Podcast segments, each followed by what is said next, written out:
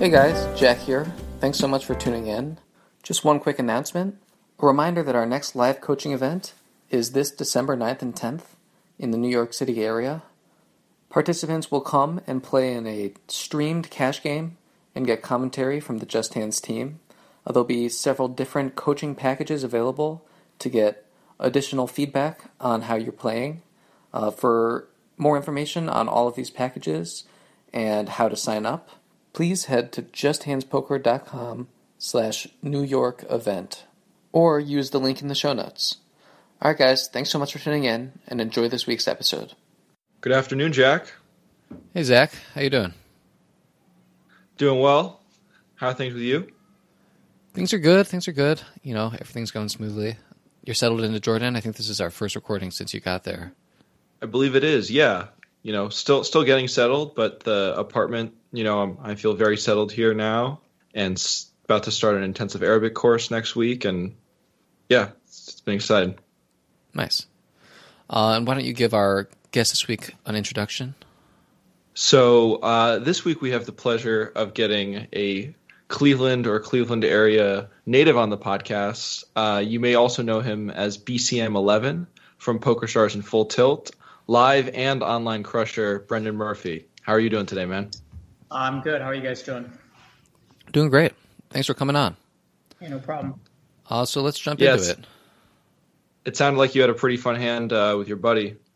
Yeah. Just to give you a quick backstory, the player the hand in questions against is probably like my closest friend in poker. You know, we've like played online sessions together. We talk about poker a ton. You know, he's a great player, so definitely made for a really unique spot. I'll just get right into the hand. So this was 2-5 at the Jack Casino. I have Queen Jack offsuit in the low jack, and I opened to 20. Only my friend Brian calls out of the big blind. I think that's pretty safe. This is Brian. Okay. Yeah. Okay. Yeah. I've played with Brian a fair amount. Yeah. Yeah, same. Maybe in like a tougher lineup, you can consider folding Queen Jack offsuit in the low jack, but I think in 2-5 games, you should be trying to be active, and I think it's not. So, yeah, I don't think you're getting 3-bet like so much. Yeah, exactly. So, I think this was the type of line, pretty typical, like just a lot of like tight players, not creative, a few regs, and then just a few weaker recreational players. So I saw no reason to do anything but just open here. What was it? 9-handed? Yeah, it was 9-handed. And how deep were you with most players, or how much was in your stack? Brian and I were about 1,200 effective, and the stack varied. You know, some people had less, but I mean, this was about a month ago. But yeah, Brian and I were about 1,200 deep. Let's just talk about the pre-flop a little bit, because I think it's to me it's not a very clear open without the stack depths. Like I think if you're 500 deep from the low jack, I think I would definitely be folding this hand. But the fact that you're, 1,200 deep, not necessarily with Brian, but, deeper with some of the other players, and you're going to have, a skill advantage, definitely makes it an open, and it would be hand I'm opening for that stack depth. But I think if you're, again, the cap change. So for those of you that aren't former or current, 2-5 regulars at the Jack, it's 300 to 1,000 now. But it used to be to 500. And so if you're in a 500 cap game, and even if it's like a soft lineup in the low jack, I think I'm just folding Queen Jack offsuit. Like I definitely want to be opening wide there, but I think I'm just gonna be picking candidates that are suited and yeah. I understand. You're gonna get a lot more awkward spots than the shallow. So. Well, I like the open, but I guess I just don't see it the same way. Like I don't see Queen Jack offsuit benefiting a ton from deeper stacks, and I think you're slightly more likely to get called by someone in position than someone out of position. I mean, obviously the big blind might be the most likely to call, but. You have 3 players in position left, 2 out of position. So I don't see the deeper stacks being a huge benefit here, just to throw in that counterpoint. But I like the open. Yeah, and I mean also just people do play their hands pretty face up, in these games. Like no one's 3-betting you light. So you're really not going to have to worry too much about getting into too many tough spots. So, again, I'm just going to look to be active in like a weaker lineup as much as I can. Right. As I can get anyways, yeah, he defends. It comes Jack 5-2 rainbow. He checks. I decided to check back, and I think this is close between either checking or just making a small flop bet. I think in hindsight, I would have preferred a small bet. I don't know your guys' thoughts. Yeah, I think this can go either way. It's not a three-street hand as is, but maybe about check back might be better than. But again, I was just thinking we can check back, call a lot of turns. You know, we can get two streets still. So I like checking some King Jack and Queen Jack. I'm not as big of a fan of checking Ace Jack since I think the ace is really good for your checking range. So some Queen Jack and King Jack I like because when the ace comes, I don't think you have to bluff catch the turn and the river that often, which is really nice. So, yeah, I wouldn't check all your Queen Jack, but I think against a good player like Brian, like checking some Queen Jack and betting some Queen Jack is right. And you said it's a rainbow flop? Yeah. Against maybe more just run-of-the-mill opponent, I might just bet where I'm not going to have to worry about getting put in any kind of difficult spots. But yeah, against him, I decided just to go for a check. But again, I thought it was close. And I still think and for the listeners, I think it's just worth noting that kind of the deeper you are, I think the more this becomes a check because Queen Jack, if while you're not happy putting your stack in against a player that's capable of bluffing and being aggressive, it like when you're 100 big blind steep, like that's going to happen with a hand like Queen Jack, where if you bet Queen Jack on the flop, like you're not going to want to get your stack in when you're whatever you are, 240 big blinds deep. Right. It's just like, what are you hoping to accomplish by betting the flop with Queen Jack there? And if you think you can get value from a lot of worse, then go for it. But it seemed like a spot where he's going to have a lot of cards just between a five and a jack, and I'm going to try to look to get value on later streets was basically my thinking. Yep. The one other thing I would throw in is against a good player like this, I think there is some merit to betting a really wide range here on kind of a disconnected board. Maybe betting something around like between 1/3 and 1/4 pot. Yeah. And then I would definitely include kind of all your jacks in that range. But then I would definitely, if I'm betting that, I would be, calling a flop check raise, calling most turn bets. Yeah. And then, evaluating from there. So, I mean, it's a little bit more high variance that way, I guess. But yeah, it was like, again, it was definitely, I think, a pretty close spot between betting and checking. I don't think you could go wrong either way really in that spot. But I did decide to check. Turns a queen, which offsuit queen, so there's no potential flush draws on board. So obviously we now have a monster hand, Jack 5-2 queen, and he bets 100 into 40, which is obviously really interesting. And against his sides, I just don't think we should have a raising range because he's basically saying I have a really good hand, so us raising here doesn't really make a whole lot of sense. I think you guys probably agree with that. So I just call. You guys have any thoughts on that? Yeah, you said 120 into 40? 100 into 40. Yeah, so still a similar bet. I mean, yeah, I wouldn't raise. I think he's got a lot of bluffs here because obviously he doesn't have queen, doesn't have jack. I mean, I guess he could have a hand like 5-5, but even that just seems a little weird, right, to take that line? I don't know. I think if he's betting 100 on the turn, if he's not putting 5-5 in that range, then I think like you could pretty easily exploit him by just calling with a lot of middling value hands. Yeah. Yeah. We discuss like this kind of stuff a lot, like when we're like playing online together.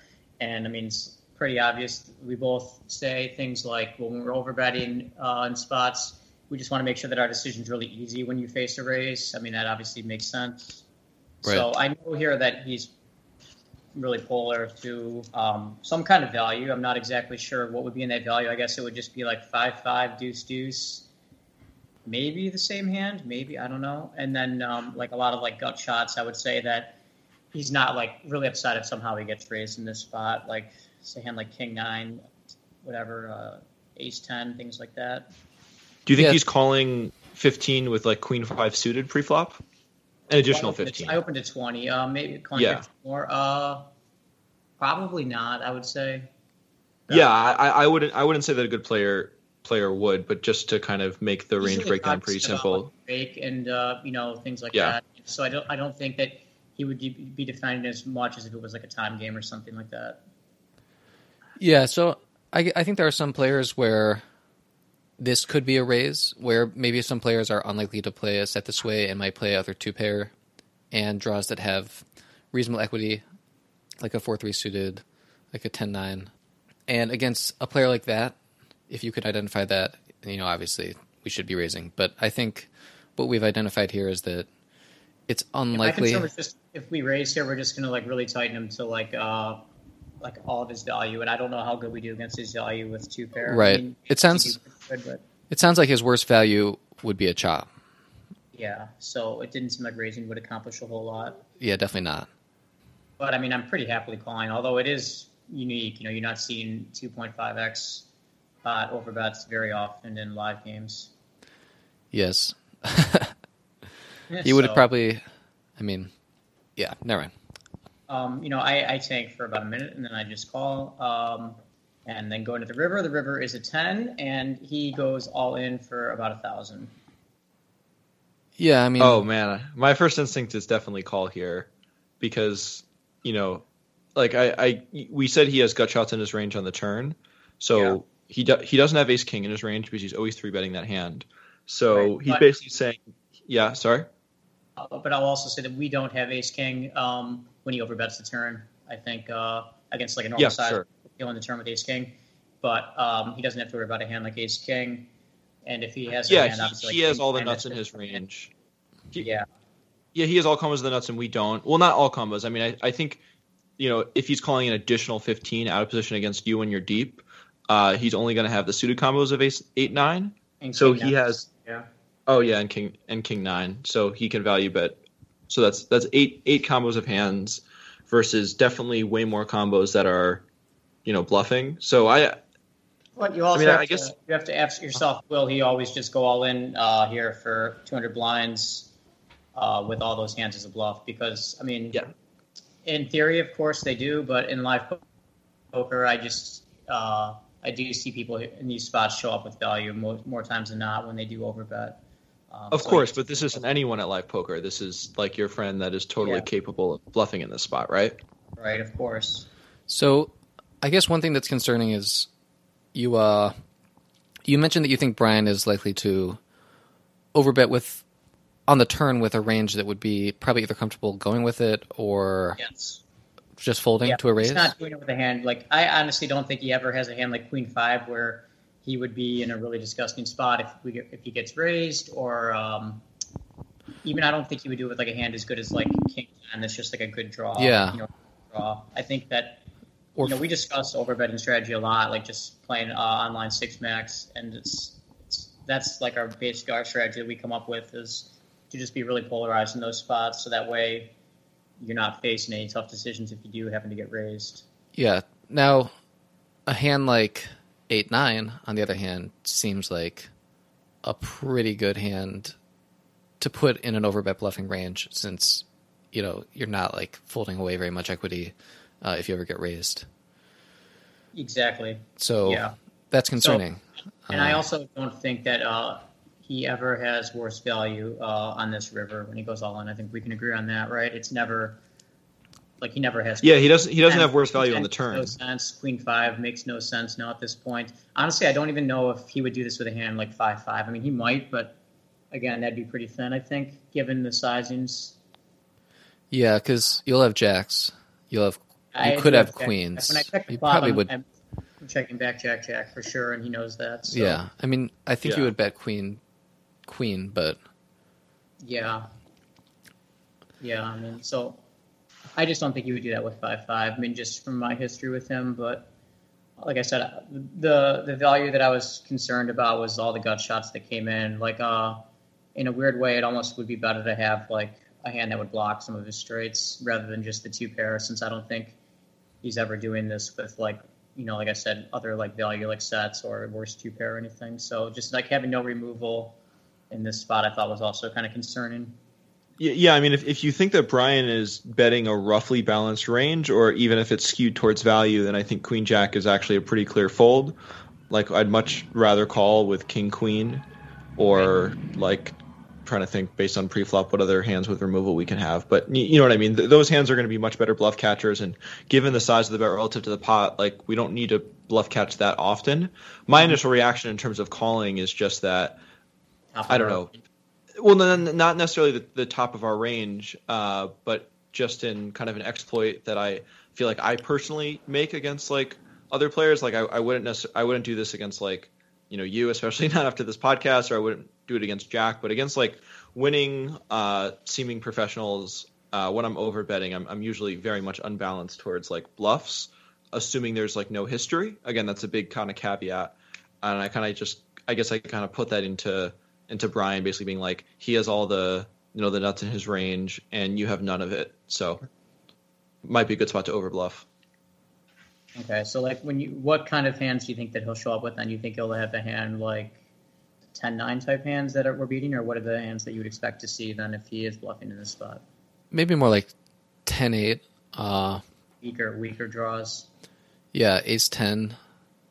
Mm-hmm. Yeah, 10-8, 10-9, ace-10, 4-3, suited. I'd actually, he probably folds 4-3 suited to pre-flop, yeah. I think 4-3 suited or like 6-4 suited or hands like that, he would just either be through bet bluffing pre-flop or he'd be folding. I don't think he would ever those pre. So I wasn't worried about the low gut shots, but like I said, that was like really like a bad river, I thought. Yeah, it's sort of given my read on him. It's a really shitty river because it's like half the bluffs got there, and the other half the bluffs like got their combos cut. Yeah, exactly. I mean, you don't have to defend that much. Like you're already defending jacks.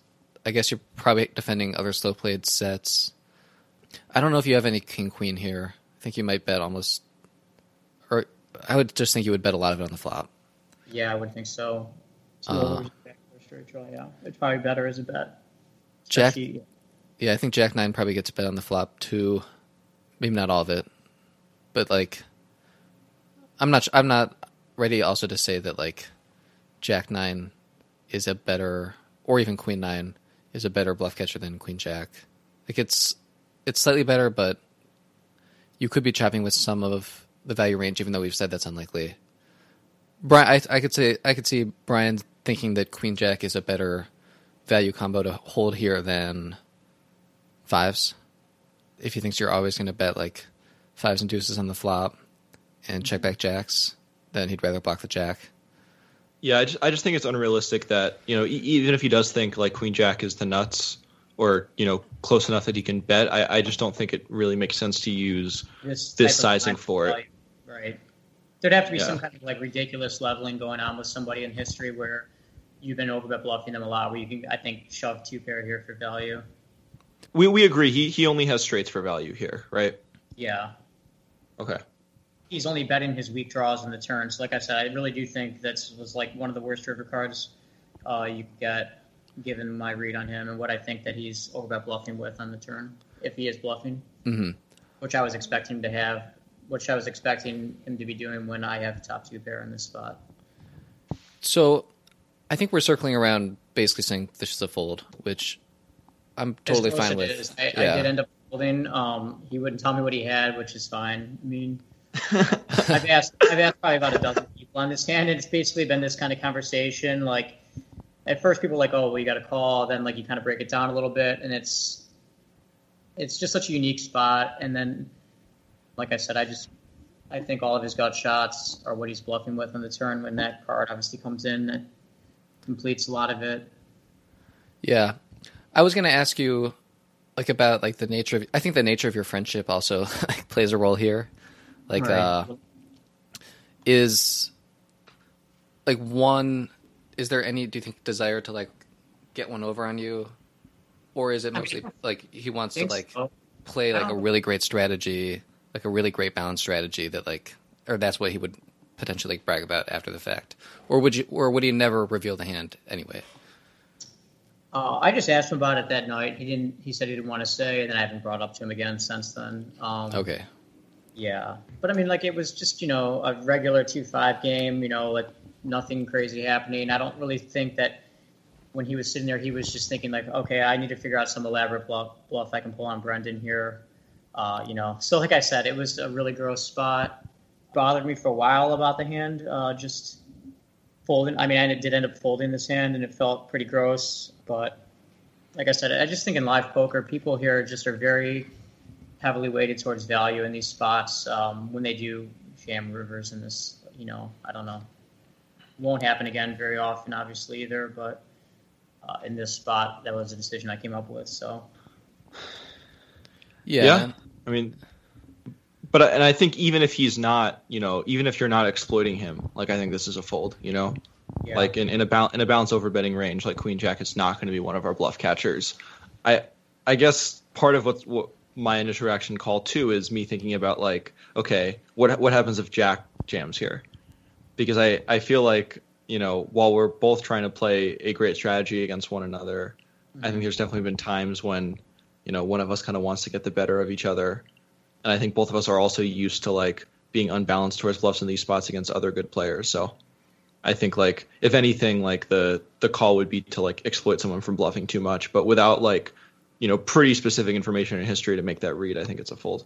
Yeah, and another thing is just from his perspective, when he overbets the turn and I call, in his shoes, do you think that he would be concerned that I'm just trapping with something really strong and I'm not going to fold the river? But for the reasons we talked about, that's not a concern because on the river you have no straights and he has all the straights.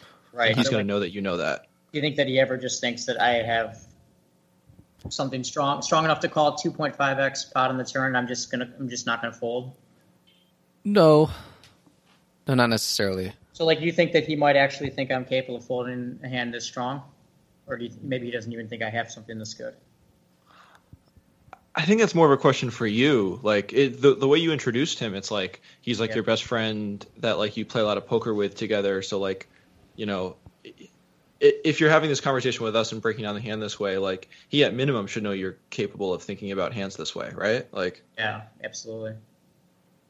Yeah, like I said, just like that, adding that in made it, you know, difficult leveling spot on like, what do I think that he thinks? But again, I just tried to break the hand down a little bit more technically, and that's why I just decided that his bluffs on the turn are the gut shots, and that's why on that river I decided to fold. And there was obviously a lot of rivers I'm just not folding on. Yeah, and he needs to have almost as many bluffs as hands that beat you for this call to be profitable, since it's such a huge overbet. Yeah, absolutely. But it was a fun spot. You know, I mean, 99% of the hands at 2-5 are just so monotonous and, you know, typical. So to get a hand like this, at least, was fun that there was something interesting going on. Yeah. Well, yeah, if Zach, if you had done this to me, I would have floated up with Ace King on the turn. So, you know. Really? I don't know. Come on, man. I would have considered. I mean, I actually don't think it's like. Yeah, because you're still beating. Yeah, it's. I think it's a pretty reasonable actually hand to float. But I think Zach is capable. The thing is against Zach, I don't know if it's the right play since I think Zach is capable of like going for super thin value with like King Queen in that spot. Oh really? Well, I'm not going to use that. Against me. I'm not going to use that size thing, Jack. Not on the river. No, not on the turn. I'm talking about. Oh, yeah, but like to float you on the turn with Ace King, like I'm one. I guess like assuming that I'm beating your bluffs now, but I guess it doesn't matter then. Yeah, if I turn a king then or river a king, I'm just folding anyway, unimproved. This is interesting because kind of you just saying that offhand comment. I think Ace King's actually a really good call, Brendan. You know, because you're gonna be checking back that hand. You're beating all of the bluffs.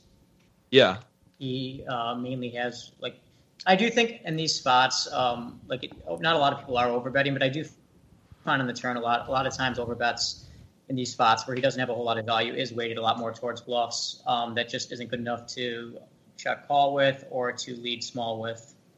So big draws people choose these hands with. The thing is the only problem with Ace King sounds great like because we're beating all the bluffs on the turn probably. The problem is, one, we block King 9, which we've, you know, said is against a lot of players, blocking King 10 is not a good thing here. I guess I think against Brian, it's more relevant. But the other thing is that, like, if we think if we think Brian has 10-8 here and then jam the river, like, I guess I'm saying, like, Queen Jack has, I think, slightly better equity. Ace King obviously has better implied odds, but Queen Jack can pick off a bluff on like a King River, you know. If you're playing against somebody that's gonna jam as a bluff a lot on the river, then yeah, you'd rather have the value of Queen Jack. But a lot of times I do see people in these spot overbet turns and then shut down, thinking, all right, well he called an overbet. Yeah, you know, Like, I took a shot, tried to get him to fold, and if he's calling an overbet, I'm just going to give up here. Yeah, and then in that spot, the implied odds might be worth it. And I think we're also a little clouded because we realize in this spot against Brian, like, a 10 is just, like, such a great implied odds spot for us. Yeah. Like, we're getting probably 1,000, like, anytime the 10 comes. Yeah. All right, well... Any final comments on this hand? I think, like most weeks, we've covered what ground there is. Yeah, like I said, I don't think this is a spot that'll come up again anytime soon. But it was definitely a fun hand worth discussing. I definitely wanted to get your guys' thoughts on it. So I do appreciate you guys having me on. Oh, we appreciate you coming on. It's such an interesting 2-5 spot. Yeah. Brendan, do you have time to stick around for a few questions? Yeah, sure. So you're still in Cleveland, right? Yeah. I'm curious how you like being in a small room with a really small 2-5 player pool and playing with, like, the same group roughly again and again, since that's an experience I've been having recently, and I've come to really enjoy it, both in terms of the atmosphere and the poker opportunities. But I'm curious how that's been for you. I do like it, but I don't like the infrequency of the game running. You're kind of like basically at the mercy of having to check Bravo a lot, see when the game might go, and then knowing that the game could be breaking at any time. So there's some good pros and cons, but I do enjoy it, like playing with a lot of the same people, and you can get reads on people. I think my edge on players increases over time, so that's good. But I don't really think it's ideal just because the game doesn't run more than a few days a week, really, for more than a few hours. So, yeah, there's pros and cons to it. Yeah. Having lived there for a while, I can attest to that. It can be very frustrating. Yeah. Do you play PLO, too? Not really. Honestly, there's been times where I've, like, wanted to learn PLO. Sometimes I'll play, like, low-stakes PLO online. And just for whatever reason, I've just never really enjoyed, like, 9-handed PLO. Especially when the game's not deep, it's just really not been something that appeals to me. Although, I mean, I know people play it and they love it, and I see why it's a more popular game for, like, recreational players, why they enjoy it. So then I see why there's more action in it and things like that. But like, I just feel like 9-handed PLO when it's shallow isn't really that interesting of a game.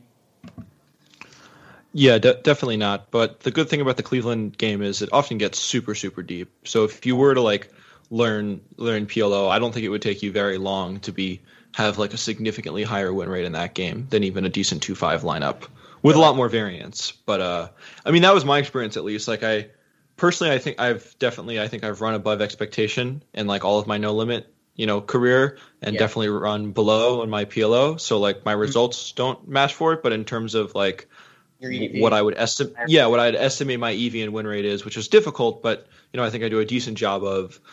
After about, like, 3 months of, like, primarily studying PLO, then, after, like, a month or so of playing it a few times a week, I felt like my win rate was higher, most of the time when playing PLO. And then after a month or two of that, the vast majority of the time. But you're at the mercy of the game, because it's really all about playing the main game. Because for me, it's like the main game is great because there's a lot of regs, and a lot of them are, like, pretty tight, but when you're deep, like, that's great, like a lot of these guys, and I'm gonna, they'll remain nameless, but they're solidly winning players at PLO, like, probably making 30-40 an hour, just playing, like, incredibly straightforward, maybe even making more, but, like, those type of players that, like, I'm more than happy to play 200, 300, 400, 500 big ones deep with.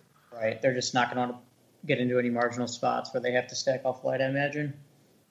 Yeah, I mean, definitely with some of them, like, after I started playing a lot and, likely bluffing significantly more on later streets than, like, they were used to, like, I definitely got called down light a few times, but, overall, people aren't going to really be adjusting enough to, thinking about what hands are, like, good candidates for, like, bluff catching on later streets. They're just thinking, like, do I have the nuts, or do I have, like, the best possible combo draw? And if not, like, I'm going to fold to a large bet.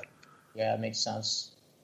Yeah, PLO is definitely... It's nice how often that game is just always running, too. So, I mean, you can kind of choose your own schedule, but a lot easier if you're, like, playing live PLO as opposed to live no limit in Cleveland. Well, exactly. Yeah. Because that was the experience I was having, because 2.5 used to run a lot more regularly. Like I wasn't 21 when the casino first opened, but I'm sure you remember. And what I've heard is it was just like ridiculous 2.5 and even some good 5.10 pretty often in the first 6 months of the casino. But, you know, and by the time I started, there was regular 2.5 most days of the week, you know, 2 to 4 tables on the weekends. But then, you know, I'm out of Ohio for a summer. I come back and, you know, now it's like kind of similar to what it is now where it's, you know, every weekend, but just some weeknights and usually not even good on the weeknights. So then that's when I was like, okay, I really, you know, I got to start learning PLO now. Yeah, that makes sense. It might have been, I think it was around 2014. They actually raised the buy-in for $2,500 to $2,000. And that was kind of like a big boom for the no limit. And I think it kind of just, I don't know if that killed the player pool so much or just a lot of the players went to PLO. But yeah, back then there was like multiple games running all the time and it was definitely a different time than what it's like now there. So Brendan, are you taking a lot of poker trips these days, and are they mostly for live poker or online or tournaments or cash or all the above? I'll try to do like a few trips a year and do like a combination of cash games and tournaments. Like last few years, I've gone down to South Florida for about a month every winter. You know, they have good cash on there and they have great tournament series. I really enjoy actually playing live tournaments now, something I used to not really like. I just think they're soft, they're fun, you know, and there's huge player prize pools in those. So the majority of my play is online still, but I do like to mix in a few trips a year just to kind of break up the monotony of the grind. So also getting out of Cleveland to go to South Florida during the winter. There's something to be said for that, too. Absolutely. It's like a no-brainer, basically. I don't, have you guys gone down there and played much yet, or no? Yeah, I have some family down there. I've played a good amount in South Florida, probably like maybe 20, 25 sessions or so in my life. So not like it's not like I've spent a month at a time there, but a good amount of poker. At the Isle or at the Hard Rock, or where did you play? My favorite places to play are at the Isle or at the Palm Beach Kennel Club. Okay, yeah. I was a little bit more north, so it was kind of a trek to get down to the Hard Rock. And I also think I just ran bad in terms of like when I would go to the Hard Rock, like it would just sort of suck. And Jack, I've been with you for all or most of these sessions, and yeah, like everyone talks about the Hard Rock being amazing, like. I think I've probably played 5 to 8. No, I've been there before actually. So I probably played like 7 to 9 sessions there, and there was only one time when it was like a good game, and that time it was an absolutely ridiculous game, and I played like for 12 hours. But besides that, it's always been like pretty reg heavy and like not great. Yeah, I've been underwhelmed with the Hard Rock compared to the Isle for sure, as far as like 5-10 goes. Yeah, the Isle's awesome. The Isle's freaking awesome. I like the Isle that the game just ends earlier.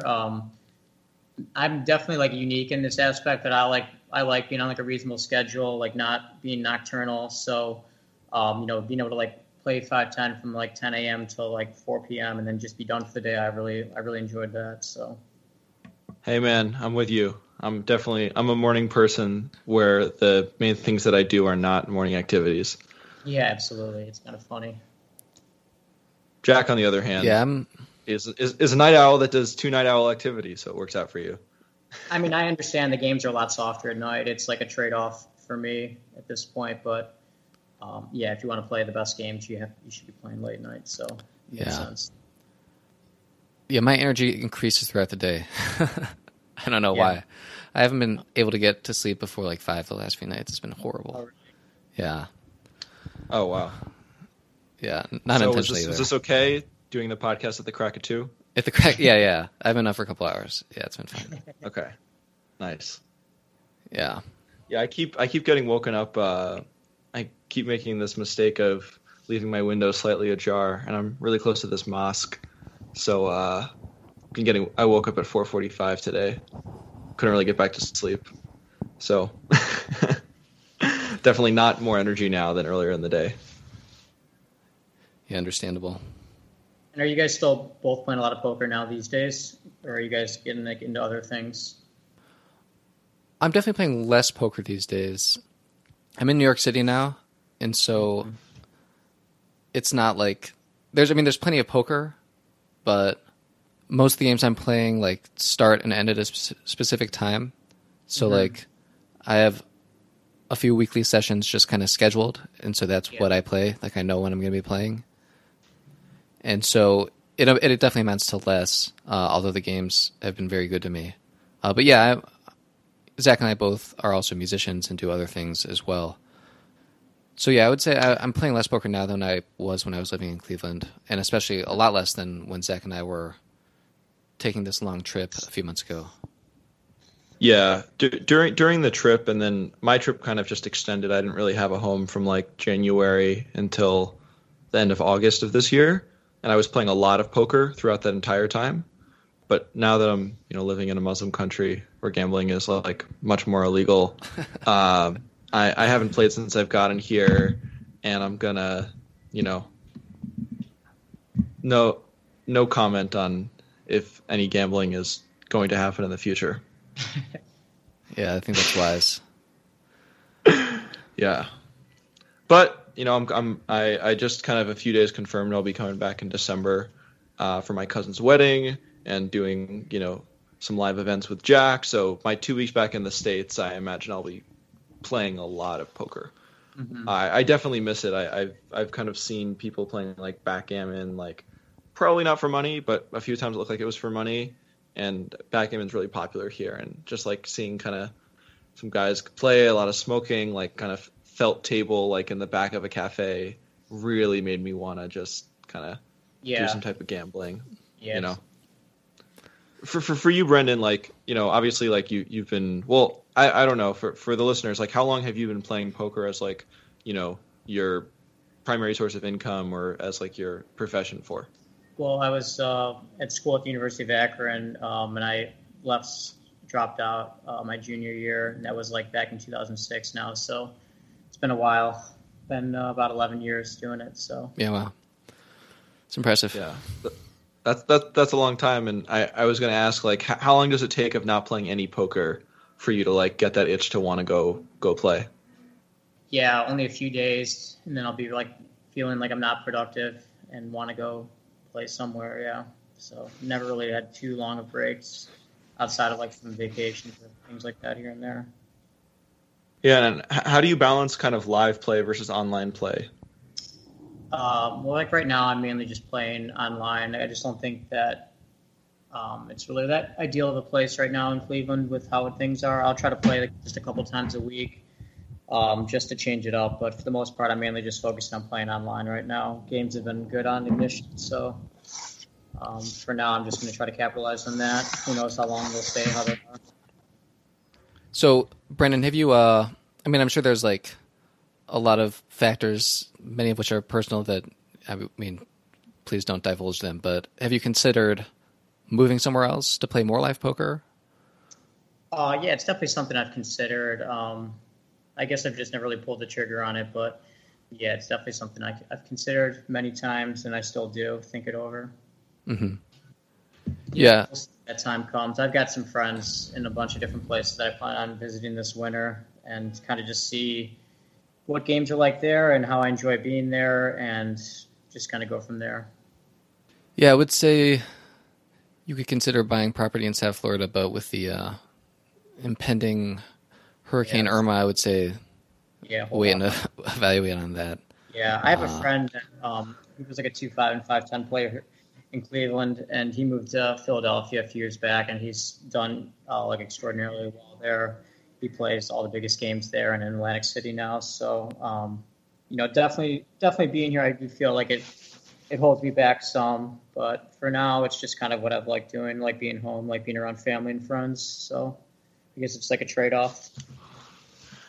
Yeah, and if you learn PLO, you could kind of have it all because, as you know, I'm sure you know the other kind of Cleveland regs that do a lot of PLO, and they seem to do very well. There's some people that go down to Cincinnati where the action is amazing in the casinos as well as home games, and then there's, great PLO action in Detroit and Toledo and home games there. And, Ohio, I think, for many years has been like – one of the best places to kind of play live cash, assuming you're playing kind of a, 2-5, often with a $10 straddle plus cash. Yeah, it's funny. I feel like if you play online, like, it's really important to be a specialist. Like, find a format that you're really good at and, like, kind of master it and just bang that out. But I feel like if you play live poker, it's kind of the opposite. You want to be able to play whatever the best game in the room is. And it's kind of funny how that's different. Yeah, definitely. Yeah. And in the States now, I mean, it's still, like, primarily going to be PLO or no limit. But I imagine that over the next kind of, like, 5-10 years, it's probably going to change and be like a much higher percentage of other games. I think PLO will probably grow in terms of market share, but I definitely see Hold'em going down, not going away and never not being a maybe even the most played game, but just a lot more kind of other games, especially at the higher stakes. Yeah, I think the problem is maybe like 6-7 years ago, there'd be like just a couple regs in a no limit like 2-5 or 5-10 game, and there'd be a lot of recreational players.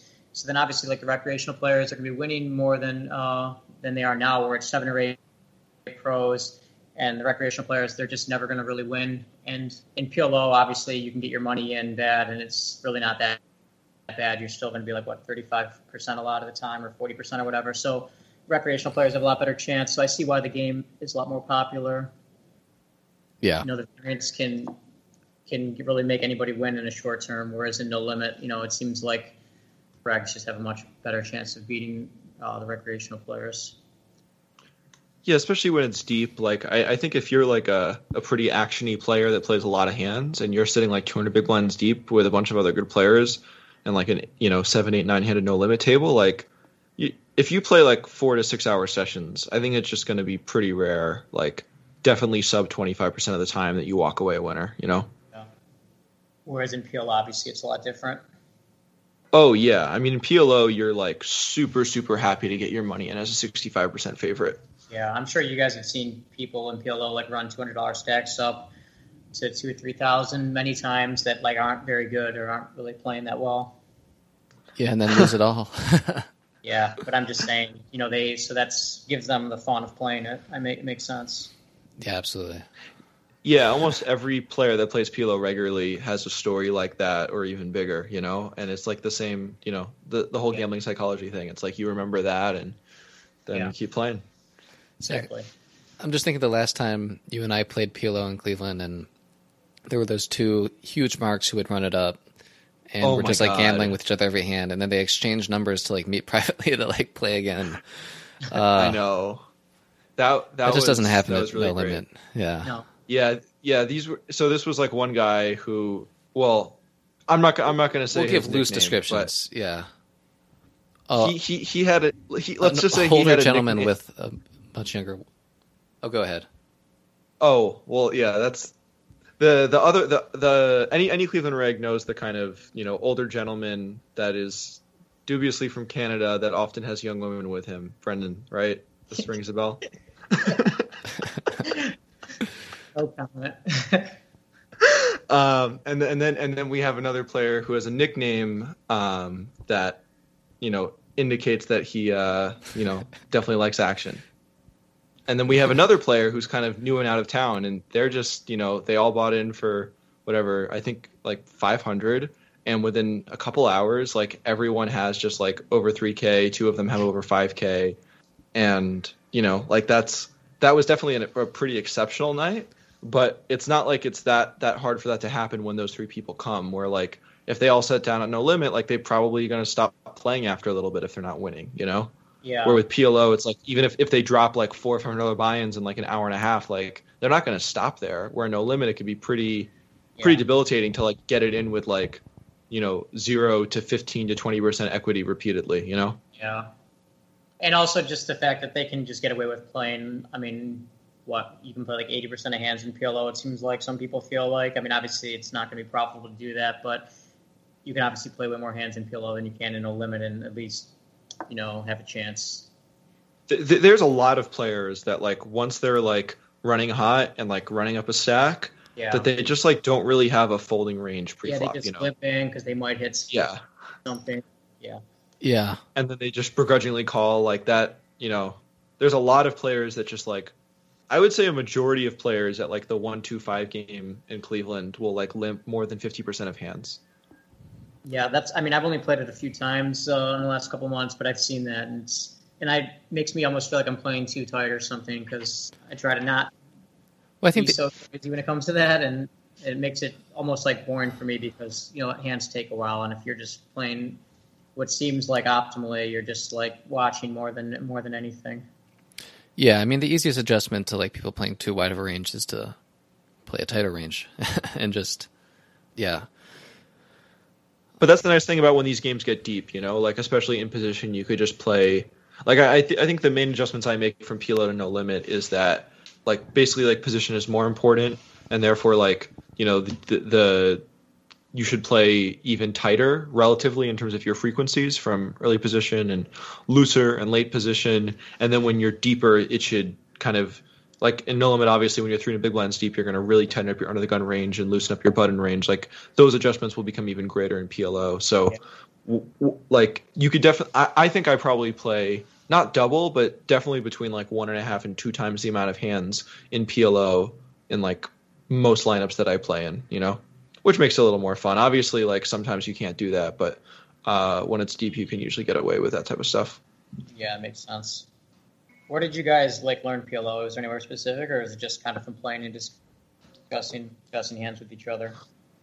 Just kind of like everything you would think of. But I mean, I haven't put like a huge amount of study. I'll always opt for like basically always opt for a reasonable 2-5 game over PLO. I'll normally just play PLO if it's like between a really great 1-2-5 PLO game or like 1-3 or 1-2. But just I've read some books, none of which I would really recommend, but they were still helpful. And videos like run at once videos, videos you can find on YouTube, and then talking through hands. Yeah, makes sense. I got a decent amount of coaching from Don Ding, who is no longer a professional poker player, but he's kind of Isaiah on 2+2 and, you know, had the very famous, what's the type of thread called? You know, I quit a 6-figure job to play live poker. I think it's poker goals and challenges. And he's a really good coach. And yeah, between that and some other books, but honestly, man, like it really wouldn't take that long. Because I think a lot of it, especially like given the fact that if you do switch to it, you'll be playing primarily in Cleveland. A lot of it is like, just I think sitting there observing and like letting your poker intuition do its thing, right.